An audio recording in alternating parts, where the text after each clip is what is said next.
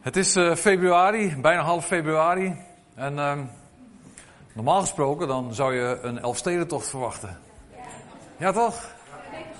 Wij hebben, uh, wij hebben jaren vlakbij de finish van de Elfstedentocht gewoond in Leeuwarden.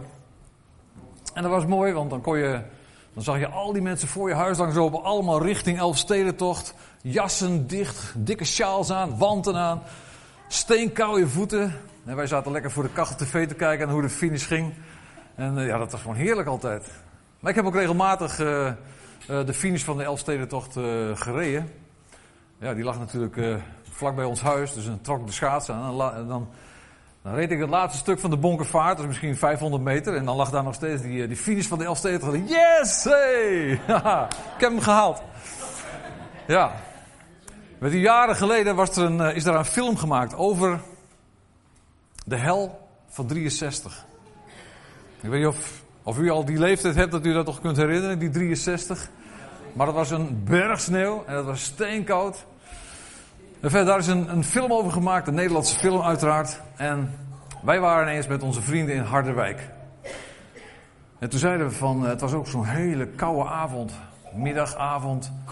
En we waren daar het stadje in geweest, heel gezellig. We zeiden van, hé, hey, weet je wat we doen? Dat is leuk voor je vakantietijd kerstvakantie of week in januari. We gaan naar die film, De Hel van 63. En we zochten de bioscoop op, een hele leuke kleine bioscoop. En we gaan daar heerlijk uh, heen. We hadden echt zin in. En onze vriendin die komt binnen en die loopt zo samen met haar man, Pier en Thea. Ik zijn hier ook al vaker geweest. Die, komen, die lopen daar binnen. Er stonden wat mensen daar te kijken naar de posters enzovoort. En zij loopt naar de kassa toe en ze zegt... Heeft u voor mij twee kaartjes voor de hel? En graag naast elkaar. Ja, en we hoorden dat allemaal aan.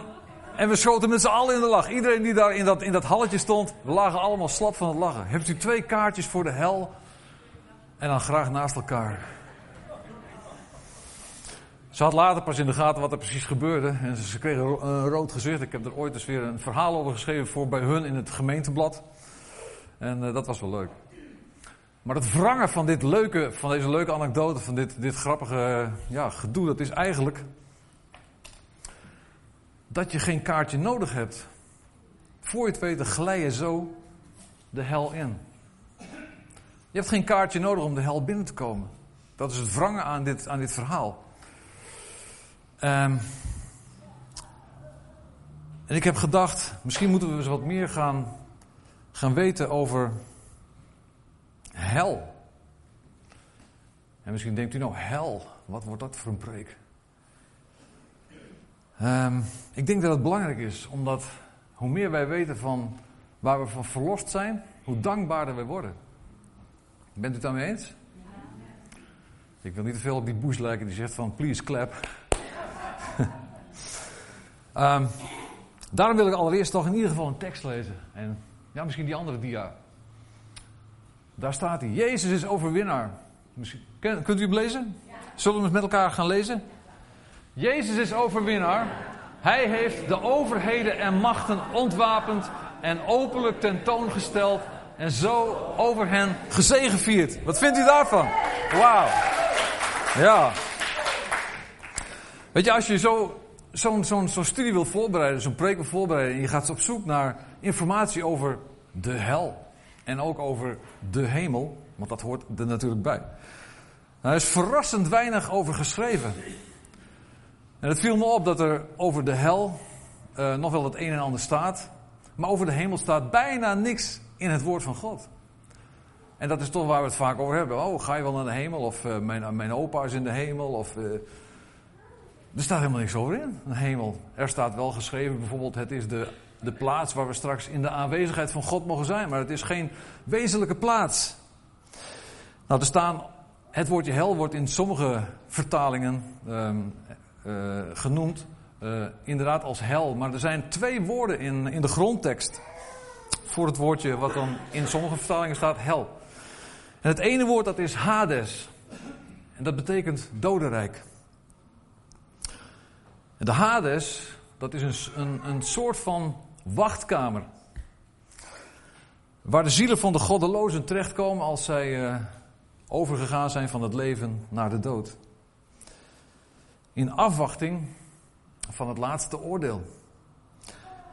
En deze mensen zijn ook niet in een soort slaaptoestand. Dat wordt ook wel eens uh, genoemd door iemand. Uh, dat is een plaats, ja, daar, daar, wachten ze of daar slapen ze. Jezus noemt in zijn onderwijs aan de, aan de discipelen in Lucas 16 heel duidelijk van er was een rijke man en die had het geweldig goed en er lag een arme man, een Lazarus, altijd aan de poort en die vroeg om, om wat eten of om, dat hij een beetje in leven kon blijven. Hij zag de rijkdom van die rijke man. En die rijke man liet hem voorbij gaan en die schonk geen aandacht aan hem. En de rijke man stierf werd begraven en in het dodenrijk, in de Hades, sloeg hij zijn ogen op. En hij zag daar die Lazarus aan een andere kant. Een kant met een onoverbrugbare kloof. De rijke man die nam dus allerlei dingen waar. En die zei op een gegeven moment zelfs van... Oh, is er iemand die, die, die naar mijn broers wil toegaan om hen te waarschuwen dat ze niet zo'n leven zullen leiden als ik. Opdat ze niet hier zullen komen en die pijnen zullen lijden zoals ik nu heb. De rijke man stierf. En hij werd allerlei dingen gewaar. Maar deze Hades, dit dodenrijk, dat is tijdelijk. Het is niet zo dat je daar komt en daar voor eeuwig en altijd blijft zitten. De Hades is een tijdelijke plaats. Openbaringen 20, vers 13 zegt: De dood en het dodenrijk, de dood en de Hades, gaven de doden die in hen waren. En ze werden geoordeeld, ieder naar zijn werken. Dus die plaats, die Hades, daar worden eigenlijk de, ja, de zielen verzameld. En die wachten daar allemaal tot het laatste oordeel, wat straks gaat komen als God iedereen gaat oordelen. Een ander Grieks woord, een ander woord uh, uit de grondtekst, wat in de Bijbel voorkomt, dat is het Gehenna. Misschien ook wel eens van gehoord. En dat betekent eigenlijk poel des vuurs. En dat is wat wij eigenlijk vaak benoemen als hel. Openbaringen 20, vers 14 en 15 zegt: En de dood en het dodenrijk, waar we het net over hadden, die werden in de poel des vuurs geworpen. Dat is de tweede dood, de poel des vuurs. En wanneer iemand niet geschreven staat in het boek des levens, dan wordt hij geworpen in de poel des vuurs. Zo belangrijk is dat. Dat is een tekst waar je misschien, ja, je leest over dood, doodrijk en over de, de poel des vuurs. En dan zo'n zo, zin erachteraan, als iemand niet beschreven staat daarin, dan komt hij in, in, die, vuur, in die vurige poel. Hoe belangrijk is zo'n tussenzin? Dat kan je leven een eeuwige wending geven. Dat kan je leven een eeuwige verandering geven. Zo'n één, zo'n zo'n zin. En dan moet je je natuurlijk op dit moment afvragen: staat mijn naam geschreven in het boek des levens? Staat mijn naam geschreven in dat boek? Heeft God mijn naam al geschreven? Misschien wel met bloedrode letters. Rijn. Rijn Christus Reurig. Want ik ben in Hem. Ik ben een zoon van de Allerhoogste God geworden door Jezus. Zonen en dochteren van de koning der koningen. We zijn eigenlijk allemaal prinsen en prinsessen. Andere prinsen en prinsessen dan die je in deze dagen wel eens tegenkomt. Wij zijn de werkelijke prinsen en prinsessen. Halleluja. Staat je naam geschreven in dat boek. Jezus zegt ook in Matthäus 13: De engelen zullen hen in de vurige oven werpen. Daar zal geween zijn en knars. Maar u hebt u zelf buiten geworpen. Als je een leven leidt en je, je accepteert niet datgene wat je wordt aangereikt, het eeuwige leven door Jezus Christus, dan wordt je naam niet geschreven in het boek des levens. Dan is er geen leven voor jou weggelegd. En dan heb je jezelf buiten geworpen. God doet het niet, want je plaatst jezelf al daar in de wachtrij. Twee kaartjes voor de hel. Naast elkaar. Jezus beschrijft op verschillende plaatsen de hel als, ook niet zozeer als een specifieke plaats ergens in het zuiden of in het noorden, of, maar als buitenste duisternis, of afgesneden van het licht, of poel des vuurs. Buitenste duisternis. Hoe lang duurt die pijniging? Die pijniging duurt eeuwig. Het is een eeuwige straf. Want wij leven ook voor eeuwig in Gods aanwezigheid. Die eeuwigheid is al nu begonnen. U weet wat de Bijbel misschien zegt ergens. Van dit nu is het eeuwige leven dat zij u kennen en Jezus Christus die gij gezonden hebt. Dit nu is het eeuwige leven dat zij u kennen. Het eeuwige leven is al begonnen voor u en voor mij. Als uw naam geschreven staat in het boek des levens. Maar afgesneden te moeten zijn van het licht voor eeuwig. Ik heb ooit eens een boek gelezen van eh, Randy Elkhorn. Ik heb het nog gezocht om, om het opnieuw weer eens even toppen te nemen. En daar beschrijft hij, dat zijn natuurlijk zijn woorden en zijn gedachten daarbij, maar ik vond het zo indringend op dat moment. Dan beschrijft hij iemand die in, de, in het dodenrijk of in de hel terechtkomt. En die dan ergens heel in de verte, het was een enorme eenzaamheid. Enorme eenzaamheid, niemand te zien. Je zou denken, de hel is misschien wel dicht bevolkt.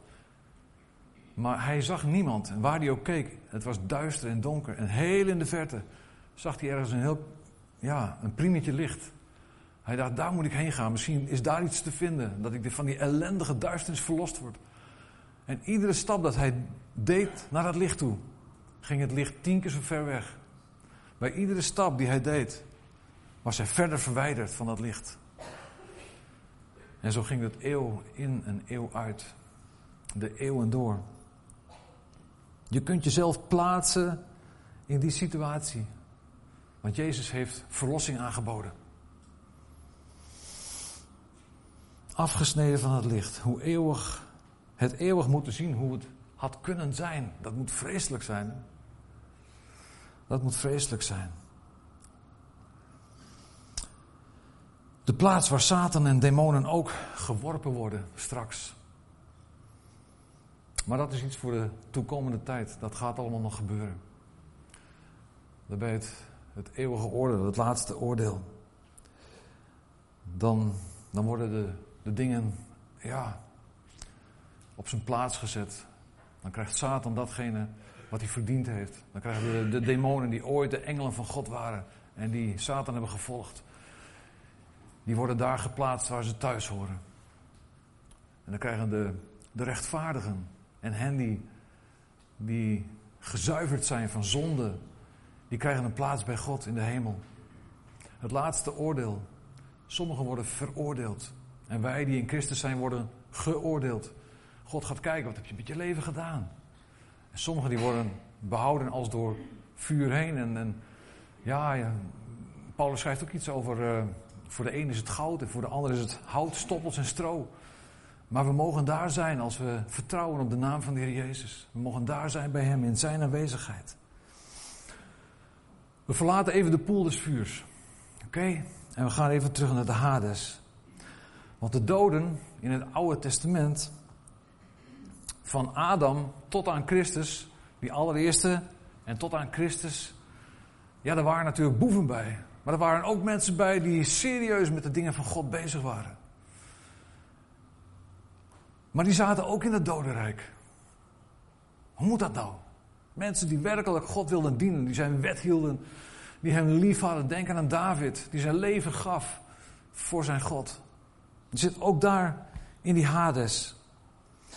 In die periode toen Jezus nog niet op de wereld was, gingen bij het sterven die mensen allemaal naar het dodenrijk. De rechtvaardigen en de gelovigen en de onrechtvaardigen en de boefjes. mensen die trouw waren aan God en aan zijn woord, de rechtvaardigen en de gelovigen. Denk aan de Hebreeën, die noemt daar een heel stel van die mensen. Denk aan uh, daarvan wordt gezegd, uh, er wordt getuigd in Hebreeën, hij was rechtvaardig.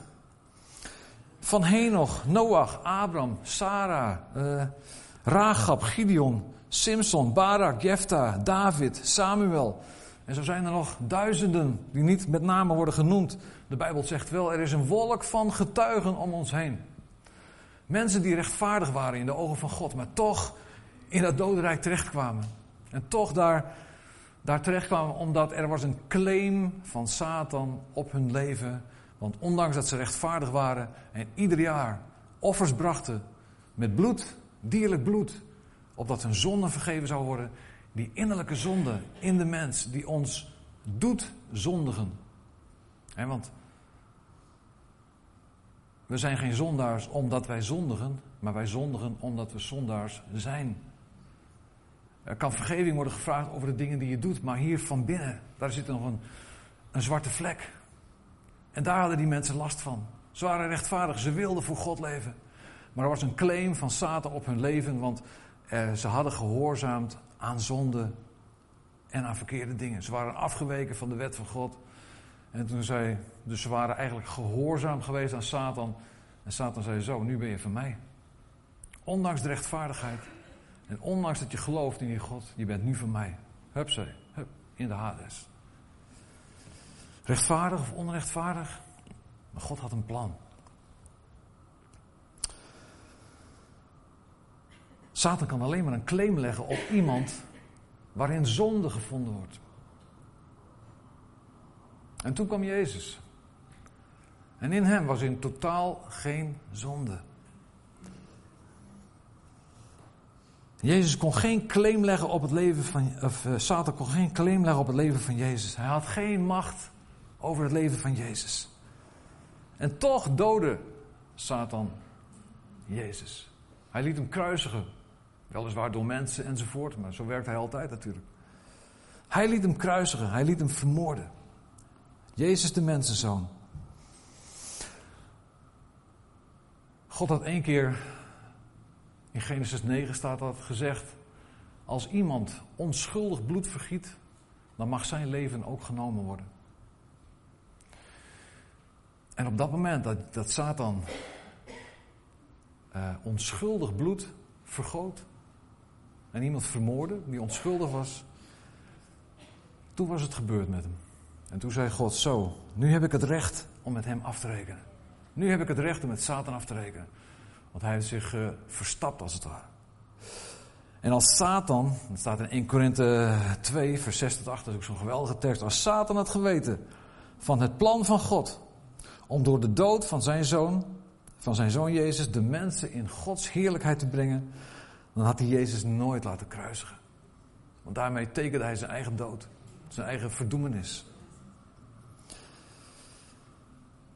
Ik las van een Bijbelleraar, een Nederlandse Bijbelleraar. U kent hem waarschijnlijk wel, Jan Sjoerd Pasterkamp. En zijn zoon zit eh, in de Park City Church. Daar las ik een, eh, een geweldig stuk. En hij had dat ook voor ogen. Datzelfde idee.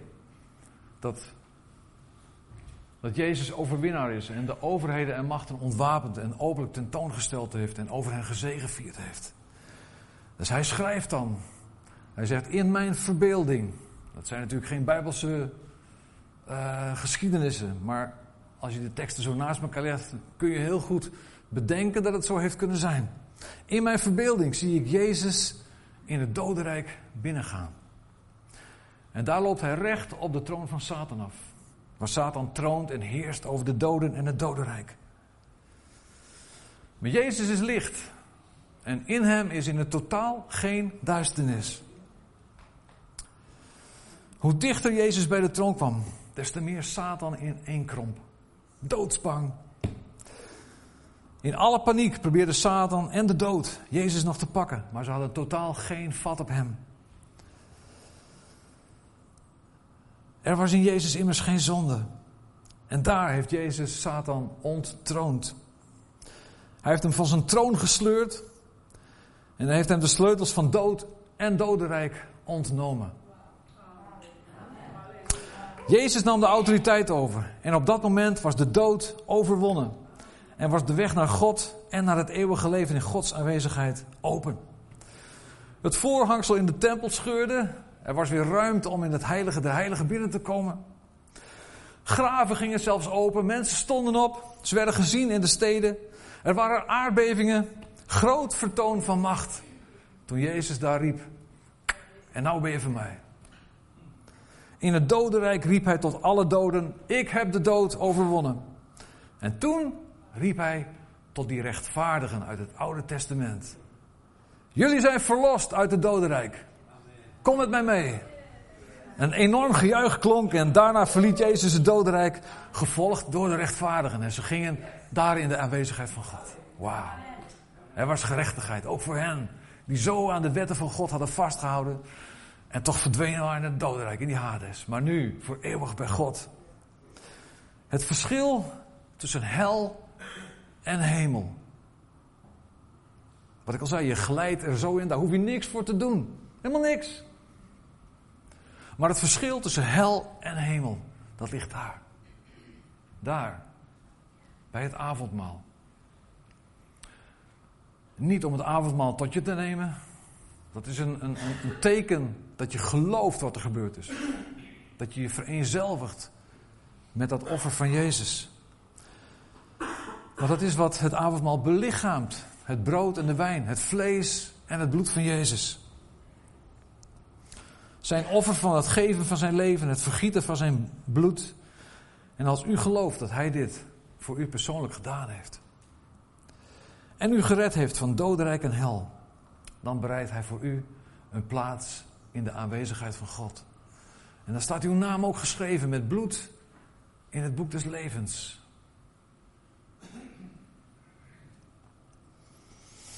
Jezus kwam voor u persoonlijk. Om je voor hel en dodenrijk te behoeden en je in de hemel binnen te brengen. Dat was zijn verlangen. En ergens staat in het, het, woord van God, hij zou de mensen zien komen, zien binnenkomen in de hemel tot verzadiging toe. Zoveel, tot verzadiging toe. De hemel zal vol zijn, de hemel moet vol zijn. Staat jouw naam geschreven in het boek des levens.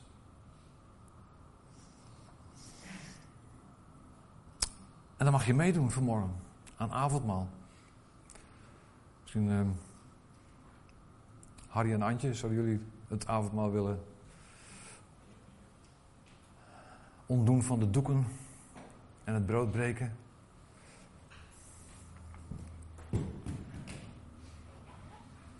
Ja, gaan we naar deze kant staan. En weet u, als Jezus bij machten was om dood en dodenrijk te overwinnen. Wat zou er voor hem dan te klein zijn? Zijn er dan nog dingen die hij niet kan? Als hij dood en dodenrijk overwint en Satan zijn plaats wijst, is er dan nog iets wat hij niet zou kunnen doen? Ik hoor niks. Dan, ben, dan lijk ik toch op, uh, op Bush. Ja, als je weet waar je voor behoed bent. En als je weet waar je anders had kunnen komen. Ellende en dood. Waar Jezus je voor behoedt. Wat is dat groot en geweldig. Als Jezus bij machten is om dood en zonde te verslaan. Dan is hij ook bij machten om bij u zorgen weg te nemen. Om bij u weg te nemen problemen, ziekte.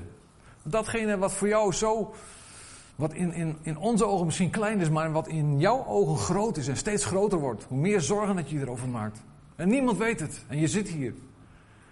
En misschien zeg je wel, jij moest het dus weten. Je staat er wel mooi te praten, maar je moest dus weten waar ik in zit. Ja, wij weten dat soms niet, waar iemand mee kampt, waar iemand mee zit. Maar Jezus weet het. En als Hij bemachtigd is om hel en dood te onttronen en daarover te heersen, dan kan Hij zeker in uw problemen komen. Hij is gestorven ook voor de ziekte, voor moeite, voor pijn, voor ellende, voor zorgen. Al die dingen. Hij is in alles, net zoals u en ons en, en wij, verzocht geworden. Alleen hij is daar de rechte weg van God in, in blijven gaan. Hij heeft daarin niet gezondigd. Hij is er doorheen gegaan. Zorgen, moeite, pijn, verdriet, eenzaamheid. Hij weet het allemaal. Hij weet waar u doorheen gaat. En daarom, voordat we het avondmaal, misschien dat jullie kunnen komen, misschien dat, voordat we het avondmaal gaan, gaan, gaan nemen met elkaar. En ik zou u straks willen uitnodigen om naar voren te komen en het avondmaal daar uh, te ontvangen en dan weer naar uw plaats teruggaan. Maar voordat we dat doen, zou ik zo graag ook uh, u willen uitnodigen. En daarom heb ik ook mensen nodig van het pastorale team. Dat daar een paar mensen gaan staan en hier een paar mensen gaan staan. Kunnen jullie naar voren komen van het pastorale team? Dat er mensen zijn die vanmorgen zeggen: Ik wil in die overwinning van Jezus gaan staan. Ik wil vanmorgen in die overwinning gaan staan. Laat met je bidden. Ontvang zegen. Ontvang de naam van Jezus op je leven. Neem dan het avondmaal. Ontvang het. In de naam van Jezus. En dan ga je weer naar je plaats terug. En wees dan gezegend. Muziek gaat een lied voor ons uh, spelen, zingen. Jullie mogen meezingen natuurlijk. Maar ik zou willen vragen, als er voorbeden is, als je iets in je hart hebt. Misschien dat het als iets is waarvan je zegt, niemand weet het en ik heb het nog nooit verteld.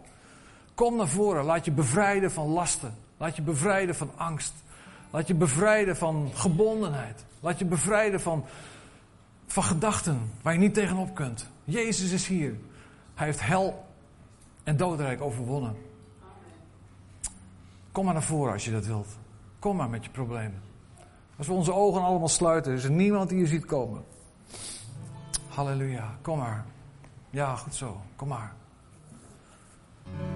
Kom maar gewoon. Hij is hier. We zijn als één familie bij elkaar. We delen lief en leed. En hij is hier, nog veel beter. Hij weet wat jij nodig hebt. Ga naar niemand toe. Loop er maar heen. Ga maar naar niemand toe. Laat met je bidden. En loop dan langs de avondmaalstafel terug. Neem avondmaal en ga weer op je plaats zitten. En daarna, als mensen met voorbeden zijn geweest, mag iedereen komen en gaan we het straks samen eten.